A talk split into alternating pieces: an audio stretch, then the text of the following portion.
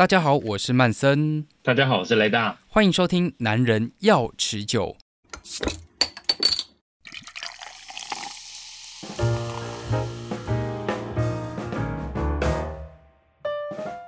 很快了，这新的一年度又来到了二零二二年。我想大家应该还是。继续很努力，又很开心，又很勤奋的这个在喝啤酒。好，那这个月呢，先遇到小韩啦。那小韩这一支的类型刚好是我自己蛮喜欢的，但是呢，我觉得蛮可惜的是，在这个台湾蛮少见的哦，就是斯陶特啤酒。那斯陶特这个啤酒呢，我觉得它喝起来的感觉就比较厚重一点，它味道比较饱满，然后呢，比较起前面我们喝到比较轻盈的。我相对我会更喜欢斯陶特这个啤酒。那我们今天呢，当然也是很开心的，就先邀请雷大来聊聊这个斯陶特啤酒。为什么会想在这个小寒的时候做斯陶特啤酒呢？我要先说一下，曼森，你果真不是一般人啊！因为在台湾消费者普遍，大家都对于深色的啤酒、黑色的啤酒都接受度不是那么高了。嗯，对啊，所以你。虽然说你特别喜欢这样酒，让我觉得很安慰。可是对于这种啤酒来说，我觉得相对它的味道，呃，应该说我第一次喝的时候它不会苦，它其实没有比 IPA 还苦。所以照理来说啦，对，对台湾人很多人不喝苦的啤酒来说。这个斯陶特应该是非常受欢迎的才对，而且它本身就会带一点可可或是咖啡的味道。像我们今天的这一支小韩，它本身就是带着这个巧克力的风味在里面，这应该是天哪大受欢迎的啤酒才对啊！我也是这么觉得，可是事实刚好呃不太一样。尤其在台湾啊，我觉得一般人对于啤酒的既定印象还是颜色不要太深，嗯，当然不喜欢苦是。是大部分人都是这样子啊，然后就是希望味道清爽，然后可以很容易的搭配食物啊，咸酥鸡、鸡排或是很一些东西来吃这样。是，可是像斯陶特这种东西，就是它颜色深，所以它有很多烘烤麦芽的味道，嗯，甚至重烘焙烧焦，嗯，甚至它当然这样就会带出可可或咖啡的香味，就很像啊。对啊，那这样子味道这么饱满的，其实对一般人来说的接受度没有那么高。不过，坦白说，世界上面是这样子，哦，所以也没有太奇特。对，所以在世界上，我们看到这个斯陶特，或是呃有听过这个波特啤酒，他们其实都没有那么受欢迎吗？我觉得喝的人相对是有，但是真的是比较少。以我这样子去。我去的国家没有几个，有真正去那边寻访过酒厂、酒吧的，不外乎是美国，我最常去，因为出差的关系，美国啊，然后去英国 Rio Ale 这样的酒吧，然后甚至唯一一次就去德国、中德，还有北德汉堡。其实我在 bar 里面，有时候其实深色的啤酒都不常见呢。嗯。就是有时候了不起十个，就是十个出九的龙头，可能只有一个或两，了不起两个，嗯，差不多就是这样子的比例。其实我觉得大部分人还是对于一般的什么 Ale 啊、Bitter 啊、嗯、这样比较情有独钟了，因为那些喝起来就比较轻松了，然后感觉轻盈也没有负担。但我就很好奇，没错，那如果既然这支酒这么黑，然后又这么不受大家喜爱。味道又这么重，那为什么当初要做出它呢？这个斯陶特为什么会诞生？我就觉得很奇怪。第一个，我们会在小韩要做这个，第一个是因为酿酒师想喝啦，是啊，我们要酿自己想喝的酒啊，是对啊。然后整个系列里面没有深色的，就基本上也说不过去。嗯啊，我们想要做精酿啤酒，世界中的罗塞塔石杯的话，没有深色的话，就有很大的缺憾。嗯，然后那我们。这个眼光把它拉到当初 Porter 跟 Stout 之后的诞生，嗯，因为你讲到 Stout，基本上大家就会联想到 Porter，那很多人就会问说，那 Porter 跟 Stout 到底有什么样的差别？嗯，哦，那有一些啊，呃，我早期精酿啤酒迷的时候，大家还不是很了解这些啤酒的起源，我也是中间一个，就是大家听听聊聊，乱讲一通，嗯，不外乎有些人说啊，这个里面是不是有用烧焦的？啊，烘烤过后的很颜色很深的大麦，没有发芽的，啊嗯，然后是不是有一些呃，就是里面有加加乳糖的啊？嗯、然后是不是会甜甜的啊？然后有一些是不是里面会加一些特殊的谷物啊？嗯、像燕麦啊。哦，然后，但实际上，Porter 跟 Stout 这个当初的历史的起源可以追溯到工业革命的时候。嗯、那当时最早出现在世界上面的这些英式的黑啤酒，只有 Porter 这种酒而已。那 Porter 顾名思义，哦，就是 Port 再加 er 嘛，所以它其实是码头工人的意思。所以，其实当初他就是在码头工作。的码头工人之酒哦，就是给大概中下阶级的劳动阶级喝的酒。嗯、那早期的这种 porter，它其实是味道，以现在来想象的话，应该是味道很复杂，应该说是杂味很多。嗯、然后颜色呢，从深褐色到黑色其实都有，而且我还应该往往带一些酸味。那会这样子最大的原因，是因为 porter 当初的诞生有一点。是酒吧老板的嗯。权宜之计，嗯、或是说在销库存，他就把嗯。店里面没卖完的一些褐色的啤酒，嗯、那可能有一些甚至感染酸掉了，嗯、然后混合的一些刚进来新的这些深色的啤酒，然后把它调一调就拿来卖，就没想到这样子还意外的很受到劳工阶级的喜欢，嗯。哦，就是看有麦芽的烘焙味。然后颜色也深，往往有一些酒还带一些酸味，这是会有的状况。嗯、哦，所以这个是当初 Porter 最早的诞生。嗯，可是有趣的是，历史就是我觉得有时候也蛮吊诡的。嗯，其实因为当初这种酒其实就是中下阶级在喝的酒，对穷人喝的东西。可是，可是当时的中产阶级甚至是贵族阶级看，就是说这种酒怎么这么流行？哦，这些工人都在喝。嗯那我也想喝喝看，试试看什么样的味道，所以后来酒厂就应运而生，就推出了一种酒，叫做 Stout，空格 Porter，Stout Porter 这种酒。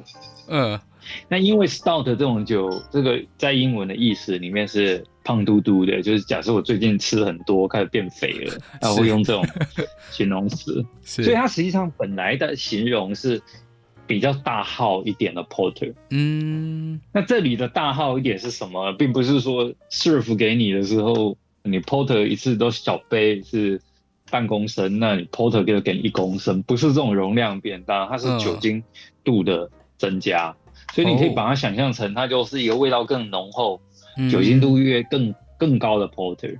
那在一开始做的原因是因为，呃，那个酒吧老板的这个权宜之计啦。那当然，可能他的做工跟他的这个细致度不会这么的这么的好。对那一直到现在，我们要演变做出一个 porter 或是做出一个 stout，我们要做出这样的啤酒的时候，它里面的工跟以前有什么样的不一样呢？以现在的话，现代的眼镜下面，Porter 跟 Stout 在现在酿酒师的观点里面，其实他们是一模一样的酒了。嗯、哦，主要当然是市场上面不断的会用各种的行销在在用这两个字，对然后演变到后来，本来 Stout 是酒精度比较高的，嗯，然后 Porter 应该酒精度比较低，但后来这个界限就模糊了，就变成是。基本上，你可以把这两种酒以现在眼光看起来是一样的酒，嗯，对啊。然后在酿造上面，第一个颜色要做的深，它在 Porter 跟 Stout 里面，它就是用了深色的麦芽加进去一起酿造。那深色麦芽是烘烤后的结果，也就是可以把它想象成咖啡，把它原来是绿色的生豆，对我们叫 Green Bean，然后你把它烘焙，然后因为有梅纳反应的结果，可能有掺杂焦糖化反应的结果，那整个就变成颜色越越深。嗯，所以咖啡从浅焙的时候带有水果香气、花香跟酸味，嗯，到深焙的时候烘得很重的时候，就是嗯，就变成很碳化的味道啊，可可。咖啡的香气啊，面包边、吐司边的味道，嗯，这样子一样的状况，把它带回麦芽的烘焙里面去，嗯、所以麦芽也一样，就是烤到这么深，所以它基本上就是把原来浅色的麦芽烤烤烤烤到几乎都烧焦的状态，嗯、然后再把这样子的深色麦芽再把它加到啤酒里面，所以啤酒里面第一个颜色的来源是来自于这样子的处理过后的麦芽，嗯，那以现在酒厂来说，想要做出相对比较传统的 porter 或 stout，那第一个就是要用很多麦芽的配方。对，就是假设我酿 IPA 可能三种麦芽就可以搞定的话，嗯、那 stout 或 porter 动辄都五种、六种、七种。嗯，我在想，像呃英国这些比较高纬度的国家，他们天气应该都寒冷的。那像这种 stout，它可以变成热的来喝吗？他们在这个码头的工人应该扇海风，应该就是吹到很冷，他们会想要喝热的啤酒吧？我其实坦白说，这一点也是蛮有趣的，就是早期工业革命时代的这些中下阶级，他们有没有喝一些热的饮品？我觉得可能做一些。麦粥、大麦粥或燕麦粥会吃热的，应该是有吧？那是部分他们的主食。嗯、但是如果是啤酒的话，我没有在文献的书上没有特别看到，嗯、就是 Porter Stout 用喝热的来喝这样子。嗯，不过我觉得应该不会很好喝哎、欸，我觉得怪怪的。好，刚才我们讲到这个小韩这个啤酒，它是巧克力的 Stout，、嗯、那。我想讲到巧克力，就一定会有巧克力的成分在里面吧？还是说它只是单纯就是用烘烤出来的香味，让大家以为它是巧克力？我觉得这个是一个很好的问题哦。那传统上面因为 Stout，我们刚刚前面有说是用烘烤过后颜色很到烘到很深的麦芽再去做的，所以高温的梅纳反应本来就会让人家联想到可可。巧克力甚至咖啡的味道，因为可可跟咖啡，它们也是因为高温梅纳反应的结果。是，那所以传统上面在英国，他们以前就会有把可可加进去一起酿造的传统，酿造 stout 这样子的酒。嗯，那我们其实是因循着延续的一样方法，用可可豆。来加进去一起酿造。嗯，是。那这个可可豆在挑选上面会有什么样的困难吗？还是说其实只要是可可豆都可以？其实我觉得基本上我们也试了很多种可可豆，嗯、那基本上就是要看它整整体的这个酵母产生的香气，嗯，还有深色麦芽的香气有没有融合。哦、那最后我们选了台湾的，就用在在屏东种的可可豆这样子。听雷大这样讲，好像在挑可可豆跟在挑咖啡豆一样的感觉。对，就其实很像。嗯、那不过因为可可豆比较特别的是，它的烘焙度基本上在处理厂商，就是基本上是农庄种植，他们就已经烘好了。哦，所以我们当初其实要了非常多不同烘焙度的可可豆，然后选一个最能够契合的。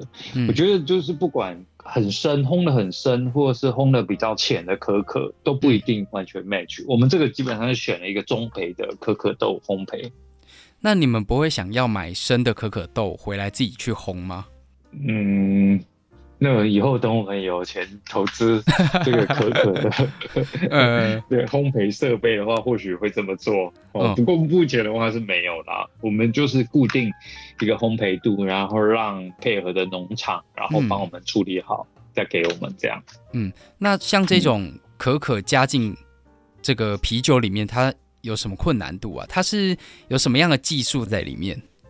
就是第一个，如果你在家里要做的话，其实可可第一个它会，嗯，有菌的问题哦。就是因为就算你可可是烘完、烘焙完，然后基本上烘焙完的时候是无菌的，但是因为它冷却会接触到包装，对，然后这些的过程都有可能让它有菌跑上去。嗯，所以来的可可豆的话，我们会先用蒸汽来做灭菌。嗯、我们会用实验室里面的设备，然后用高压的蒸汽，然后把菌控制在一个我们可以接受的程度，然后在发酵的末期再加进去一起发酵，嗯、才能克制这个这个状况啊。嗯，那我想这个当年特别传下来哦，一直演化到现在，我们喝到这个 Stout。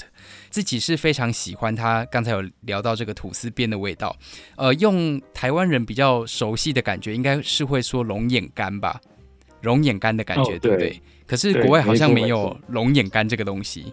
其实龙眼干或者这种桂圆香气，嗯、这个其实是我觉得蛮有趣的，嗯、这个是特别在英国的 Porter 或 Stout 里面比较容易出现。嗯，那我自己。从酿造上面来看的话，其实我觉得是英国的品种的酵母跟深色麦芽的某一些烘烤过后的核果仁味，嗯，组合出来的结果，嗯，就会让台湾人联想到龙眼干，嗯的味道，嗯，嗯。不过像在听雷大在说的时候，就会说成吐司边，我觉得也蛮有意思的，因为像那种吐司边。刚出炉的啦，你去嚼那个吐司边，或是去闻的时候，也差不多有那样的甜味出现哦，就有点像那种桂圆的那种烟熏的感觉，嗯嗯、差不多是这种感觉。啊、嗯，好，我想这个非常有意思的啤酒啦，不管它没有想象中那么清爽，但是呢，我觉得都是可以来试试看这不一样的文化，来认识一下以前没喝过的啤酒，也是一个不错的选择哦。推荐给大家在小寒这一天来喝这个巧巧克力斯陶特。小韩，好，我们今天非常谢谢雷大来节目里面分享，谢谢雷大，谢谢曼森。